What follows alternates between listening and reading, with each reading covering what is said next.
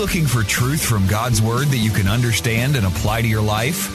You'll find it today on Make It Clear with Dr. Stan Ponz. Listen now as Stan makes it clear.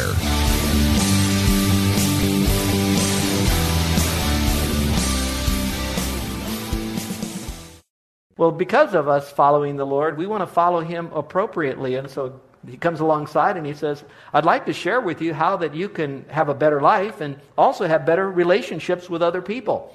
And he does that in this great book here. It's called the Bible. Now, the Bible isn't a book to take away our fun. It's actually a book to show us how that we can have a very enriching life, a life with a lot more joy in it if we learn what it has to say. And by faith, at times we just don't understand, but we just do what God says. You know, God really blesses us. Now, we've been studying one particular book in the Bible, which is the book of James. And that happens to be the wisdom book or the book of Proverbs of the New Testament. And we're in a section of Scripture, James chapter 4, and it's a section on judging other people. But the Lord doesn't just say, don't judge other people. He also says, yes, you ought not to judge other people, but let me show you how to break the habit of judging other people. And when we learn to do that, it brings more joy to ourselves and it strengthens and makes healthier relationships with others when we learn not to judge other people. It's so nice to pastor people that you don't have to worry about what they're saying about him behind their back. And even if you did, I know that God will take care of me and God will take care of you, and together we're going to build each other up. So today we're going to learn about how to break the bad habit of judging other people. And I know that we all do it from time to time, and after we do, we really hate it. When we hear someone else doing it, we feel like that's stink talk, and we don't want to do stink talk with other people. In the middle 60s, there was a book that was written by a gentleman named Eric Berne. You might remember the book. It was called Games People Play. Shortly after that, it seems like there's always a takeoff from Christian writers on what the world writes. And so he wrote a book, another person wrote a book called Games Christians Play. It was a very interesting game because it was talking about games that Christians play Christians play a lot of games, but I think the most deadliest game that Christians can play is the game of playing God. And we do that often when we begin to judge other people, and it's very easy to see that in Scripture. We need to learn that when we are beginning to judge other people, we set ourselves up as playing God in their life, and sometimes even come to the point of not just analyzing them or critiquing them. We step over that line out of bounds and we get into condemning them, and that's really not a good thing to do. Let me just take you to a portion of Scripture that we're going to look at as our base, but we're going to to cover a lot of verses today. God is so loud and so frequent speaking about judging that it's it's all over Scripture, Old Testament and New Testament. Let me read to you for just a moment James chapter 4, verse 11 and 12, and here's what it says. Brethren, do not slander one another. Anyone who speaks against his brother or judges him speaks against the law and judges it. When you judge the law, you're not keeping it, but sitting in judgment on it. There is only one lawgiver and judge, God, the one who is able to save and destroy. But you, who are you to judge your neighbor? Well, I want you to know that I ought not to judge you, you ought not to judge me, and that there really is only one judge, and it is God. Because I'm going to show you something very special about our God who does judge and how he teaches us by a way he judges to help us relate better with other people. So here's what we're going to hopefully learn today. I want to talk about the subject of why do people really judge, and then why we ought not to judge, and when judging others is wrong. And then I want to end with, of course, how to break that habit. And so I think if we understand a little bit more the behind the scenes of this, it will begin to motivate us on the seriousness of it so that when we get to the real practical stuff, you'll just pick it up right then because you'll want to be what God wants you to be in it. So let's go ahead with question number one, all right? Why do we like to judge others? Now I'm just going to submit two reasons to you. It could be many more, but let's just look at these two. We think it excuses us of our own faults. Now we're going to look at Romans chapter 2, verse 3. It says this. So when you, a mere man, pass judgment on them and yet do the same thing, do you think you'll escape God's judgment? Well, not hardly we end up often judging other people. And sometimes when we do, we think that by pointing out other people's faults, that it takes the blame or the finger that's pointed toward us away from us and puts it back on them. So it's almost like we'll blame them to get rid of our own issues over here. And so we think it excuses us from where we are. And God says that's not the case. Now, for that moment, you'll have that little bit of relief. You said something, you're focused the attention on the other person, so it's off of you, but it's not long before it'll be back on you. If you'd like to see it on a, on a bigger economy, all you have to look at is one political party and what they'll say about the other political party, and then that political party will try to make the other political party look worse, and now you get into the candidates, and then we call that mudslinging. And you know, that's tragic when we see that in the political arena, but it's also tragic when it happens between husband and wife, brothers and sisters, moms and dads church people. And you know what? It sure makes going to work difficult, doesn't it? When you have to hear that stuff Monday through Friday all the time. So we think it might excuse us, get the focus off of us if put it on them. And you know the old story. When you point one finger at someone else, you have how many pointing back at yourself? Three. So be careful, it doesn't really excuse us. Here's the second. We think it might appeal to our pride. In other words, we know more than the other person. We're more righteous. We can see the problems that they have. We're really discerning, so we will point that out. So it kind of appeals to our pride. Now let's look at the New Living Translation, Proverbs 26 22. It says, What dainty morsels rumors are, but they sink deep into one's heart. A paraphrase put it this way Gossip is so tasty, how we love to swallow it. Well, I know we don't really eat gossip, but I know that some people, they know this that knowledge is power. So the more they know, they think the more power that they have over someone else, or better they are because they're in the know. So whatever information that's out there, whether it's straight talk, truth, and grace, or whether it's false talk, lies, and slander. They're sucking it all in on their lives. And how dangerous that is when we do it. And I hope that we would grow to a point that we could get beyond that someday. That we realize that really, for us to choose to listen to slander, or for us to choose to set ourselves up and begin to judge other people in a negative way, that it doesn't feed our pride. In fact, it wrecks our relationship with the Lord, and it certainly hinders our relationship with other people because pride is the opposite of humility. And it's really humility that brings people together and certainly brings us closer to the Lord. Now, there are a couple of types of slanders. One slander is, I call it slander in the first degree. Now, you've heard of murder in the first degree, and you've heard of murder in the second degree. Well, what's slander in the first degree? That's when it's just blatant right out there. Do you know what they said? Can you believe they did that? They are so. That's what I call slander in the first degree. Now, what's slander in the second degree? Slander in the second degree is a little bit more subtle. They're going to say something like this Do you know that so and so has a problem? So why don't you and I get together and we're going to pray for their problem? All right? So it's a little softer, but it is still exposing a problem that another person has or may not have. And now we're now telling it to someone else. And so we now spiritualize it and climb up on our spiritual cloud above them and think that by praying for them, it works better. And it doesn't. Well, why should I not judge other people? We talked about some reasons why we tend to do that. Pride is one of it. But the reasons are very easy. Let's go back to our passage in James because it talks about three of the reasons that we should not judge other people. First of all, it's because it's unchristian. Would you look now at verse 11 of chapter 4? Here's what it says Brothers, do not slander one another. Anyone who speaks against his brother or judges him, and we could put the word brother there, or judges his brother, speaks against the law. Now, here's the point I'd like you to see in this passage. In one small section of just one verse, the word brother is mentioned or referred to not once, not twice, but three times. And so in this passage, it's talking, you brothers don't do this. Now the implication is this that that's an unchristian thing to do. Christians ought not to do this. This is something that should not be a part of who we are. Now, you see the word slander there? The word slander actually is another word for the word devil.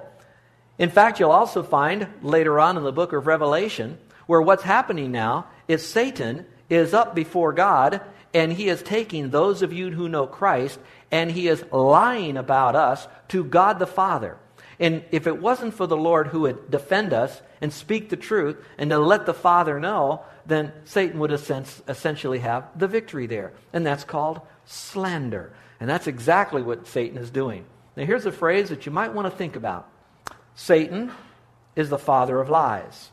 So, whatever Satan is slandering us, usually it's not the whole truth and nothing but the truth. We also know that Satan is known as a murderer. When we slander someone, we're probably not physically killing them, but what we are doing is destroying, like murder, their reputation, their name, their image, and perhaps relationships of health that they could have with other people. So when we begin to judge other people, we're a lot like Satan.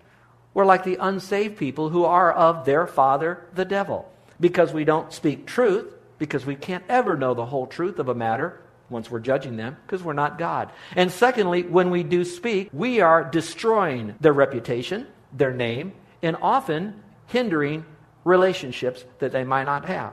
Now, listen carefully.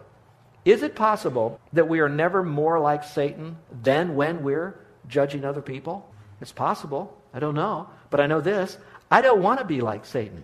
I want to be like the Lord. Now, I can't judge people, but I can do what God says. So, a reason not to judge is because it's unchristian. Now, secondly, the second one is simple. It's a very important one just the same, and it's one that I think that each one of us can buy into easily. It's unloving.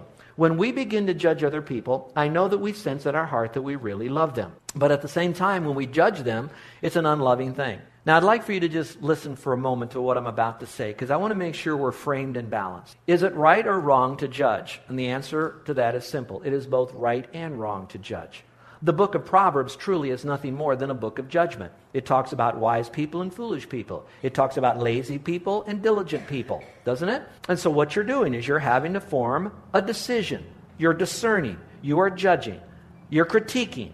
Now, there's nothing wrong with that. In fact, God would want us to judge truth, to judge accuracy, especially to be discerning on doctrine and issues like that, to know who's a wise person with whom to have fellowship or not. Now that we've said that, when is it wrong? It is wrong when we take that same issue of judging them, analyzing them, seeing that that's not right, and now we begin to condemn them, destroy them, slander them, gossip, and not dealing with it appropriately. And so, if we're going to love someone, the greatest way we love them is if we have an issue or we see something in their life that could be maybe put back in order in the right way, is to saturate it with prayer, make sure our life is right, and then go to them first alone and talk to them, not judgmentally, not condemning, not stink talking, but to love them to the truth.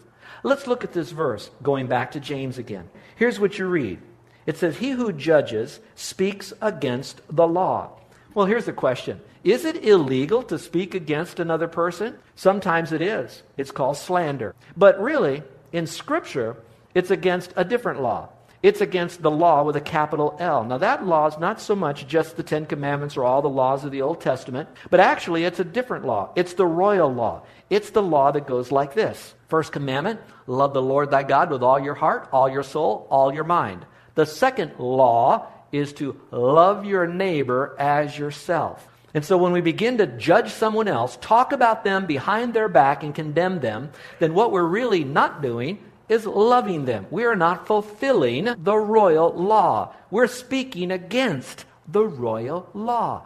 So if we really love them, we will put a roof over what issue they might have. It doesn't mean that we'll condone it, but it does mean that we'll contain it. And if we keep that together, then we can begin to handle this relationship and perhaps put ourselves into a position where that person might then listen to us and we might be able to help them.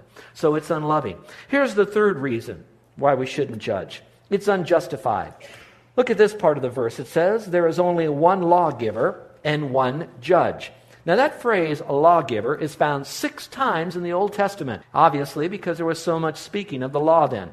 It was only spoken about once in the New Testament, lawgiver, and it's found right here. So there's only one lawgiver. Now, who do you think that would be? Everybody shouted out. Who's the lawgiver? It'd be God. And I know you might think it's Moses, but really he's only giving God's law. So it's God who's the lawgiver. And then there's only one judge, and we know who that judge is. It would be God. Now, I think everyone here would honestly agree that he would be the right one to judge. Well, for one reason, he's the one who gave the law, he's the one who said that was right or wrong. And that person stepped out of bounds. He's the one who knows all. He sees all. He knows the heart. He knows the motives. He knows the end from the beginning. He knows what's going to happen. And so he's the right one to do it. And besides all that, he's the best one that can help them. And by us criticizing them or speaking against that person, often puts ourselves up in the same role as being a God, we're not the lawgiver, and the judge, and we're not God.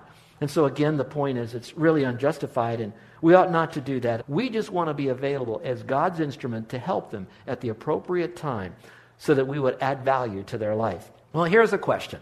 All right. When is it where I can begin to judge other people? When is it wrong to do it? When is it right to do it? Now, I'm going to go through these seven, and I'm going to go through them quite rapidly. What I've done for you is to give you a list of verses so that you, on your own, in your own quiet time, can go through these verses. Should you do that, let me encourage you to do more than just the verse I gave you. Read the chapter ahead of it, the chapter after it, understand the concept of the book, and it will give you a whole lot more nitroglycerin behind that verse of power and understanding. But let's begin. When is it wrong to judge others? It is wrong to judge others, first of all, when I'm practicing the same sin. Let me read to you the verse. It says this You therefore have no excuse, you who pass judgment on someone else. For at whatever point you judge others, you're condemning yourself for you who pass judgment do the same thing. Now we know that God's judgment on those who do such things is based on truth. So when you, a mere man, judges, puts a judgment on them, and yet you do the same thing, do you think you'll escape God's judgment? Obviously not. Simply stated is this when we begin to judge other people, we have to be very careful because often it seems like that when we judge someone, what we see wrong in their life it's already wrong in our life. I don't know it's because we're so familiar with the sin ourselves, we're living in this own problem issue, that we're able to see it in other people. That's not necessarily so wrong when we see it in other people because it might be able to be a motivator to us. Ooh, look what they're doing. And, and I, have got this in my life, and I see how it's hindering relationships. I, hear, I see how it's hindering their walk with God. And man, I don't want that to happen to me. And so I humble myself and I do business with God in this issue. But unfortunately, our, our our nature takes over, and we now say, they're doing that. And so they shouldn't be doing that. And all of a sudden, again, we get our eyes off our problem and back on them. And so, if we want to have real integrity before we ever think about going to someone else, let's personally humble ourselves and let God and us work it out so that we would have victory in that area. And victory is easy to have with the Lord. Number two, it's wrong when it blinds me to my own faults. Matthew 7, verses 3 through 5. I think you knew this one was coming. Let me read this to you. It says, Why do you look at the speck of sawdust in your brother's eye and pay no attention to the plank that's in your own eye? How can you say to your brother, Let me take that speck out of your eye? When there's a plank in your own eye, you hypocrite. First, take the plank out of your own eye, and then you can see clearly to remove the speck that's in your brother's eye.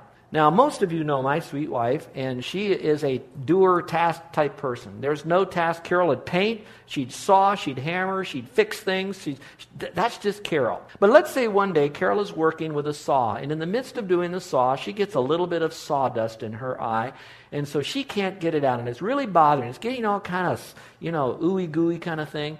And she comes to me and she says, Hey, I got a speck in my eye. How easy do you think I could really help Carol if I come up to her with one of these things sticking out of my eye. All right? And I'm now trying to take it out of her eye. Now, you know how ridiculous that is. But there are a lot of people that they think they can see the problems in other people when at the same time they've got their own plank in their own eye. And maybe it would do all of us a great deal of service if we would accept the fact that people are at different stages of growth, so they've had little victories, but God's not finished with them yet. So we're going to try to be as humble and as available as we can to be the right person, the kind person that will speak grace and truth.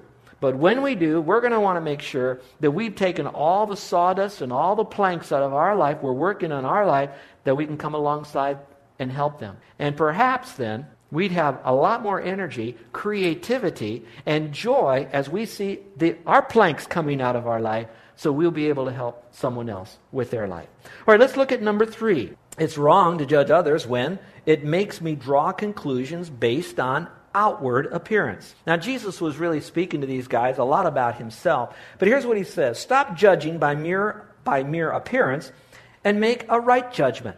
That's a neat verse because it's not condemning judgment. It's just saying if you're going to judge, make it to be a right judgment. One judgment is when we get so legalistic and we're going to be so righteous and we're going to be so much on thinking we're on God's side and we begin to really condemn the other person. They should know better. They had all this. And we, we really go after them.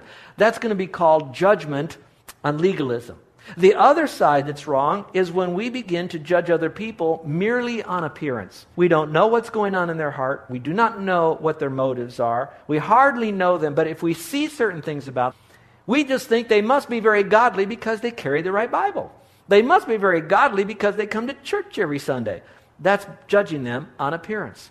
Sometimes, when we see them do something that's wrong, all of a sudden we condemn them based on their appearance, the clothes that they wear, how they act. And so God says, be very careful that we don't just judge them merely on appearance. Here's number four, all right, the fourth time. When I condemn someone before I hear the facts. How many of you have found yourself making a judgment, an analysis, and a criticism on someone only to very shortly hear more facts about that situation, and then have to eat humble pie. We know if that's ever happened to you. It happens to me. I'm telling you, I, I, I, this is one that I need to learn. Now, let me speak to this issue. Most of us in our world, when we hear a lot about the legal profession, sometimes we get a little frustrated when there's a court case going on. It's actually going on. And we think, it takes so long. When are they ever going to get this thing done? I know that's pretty hard in our legal system, but think about it with me for just a moment. Why does it go on? And now don't judge attorneys and all that, but for a moment, why do you think it goes on? Often it takes so long is because, first of all, they want to make sure that the right evidence is brought into the case. Then they have to question the veracity of that evidence. Then they have a witness. They have to check the facts about that witness. What his motives were. Did he really see what he saw? Is he really giving the facts as he's seen it? Who else has seen it with it? Ba- bottom line is this. They in the legal profession are trying to establish, in the midst of all of this confusion and the nature of people not telling the whole truth, they're trying to find the truth and the facts. It might be good for us sometimes to accept that legal profession standard. And before we place a judgment on someone, to spend a lot more time doing the research behind it to fully understand what's going on before a judgment would be called. And frankly, if we did that, we probably would get worn out and give it all up and say, God, you know what? You're the judge. You take care of them if we did that. Let's look at this verse here. Nicodemus, who had gone to Jesus earlier, and who was one of their own number, asked, talking to the Sanhedrin, Does our law condemn a man without first hearing him to find out what he is doing? So the point simply being this is the truth is established with two or three witnesses. So make sure that you hear all the facts. All right, number five. When is it wrong?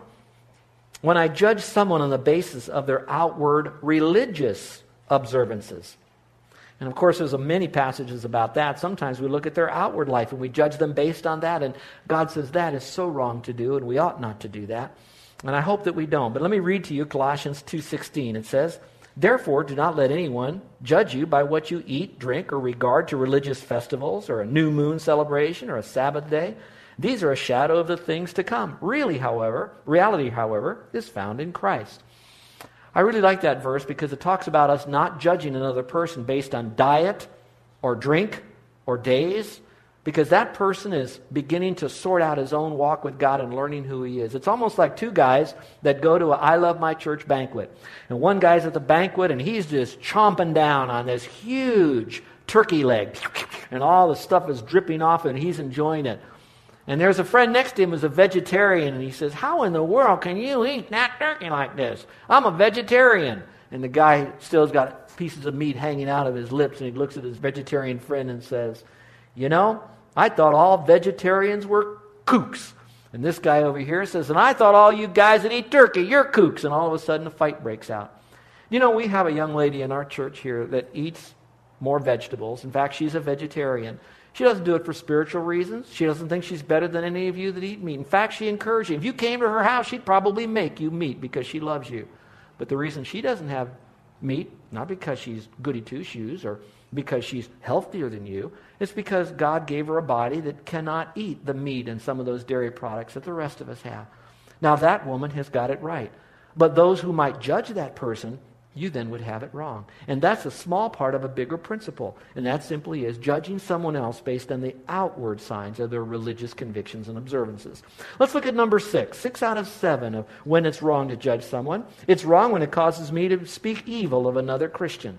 When I begin to speak evil, really of anybody, but particularly of a brother or sister in the Lord. Let's look at the verse again. We've already read it, but look at it. It says, Brothers, do not slander one another. Anyone who speaks against his brother or judges him speaks against the law and judges it. Here's my point. Do you see that phrase that says speaks against the law or speaks against his brother? Do you know that word speaks against is often translated differently in the New Testament? And it's a word we hardly use, but we know it's a very important word. It's the word blaspheme. So it says anyone who blasphemes the law or blasphemes his brother, that's what it means, evilly speak against them. It's really wrong to do that. And we need to be very careful that we don't speak evil of a brother or a sister. You're listening to Make It Clear with the teaching of Dr. Stan Ponz, founder of Make It Clear Ministries. Make It Clear is dedicated to taking the Word of God with clarity into every person's world. It is the support of listeners like you who make the ministry of Make It Clear possible.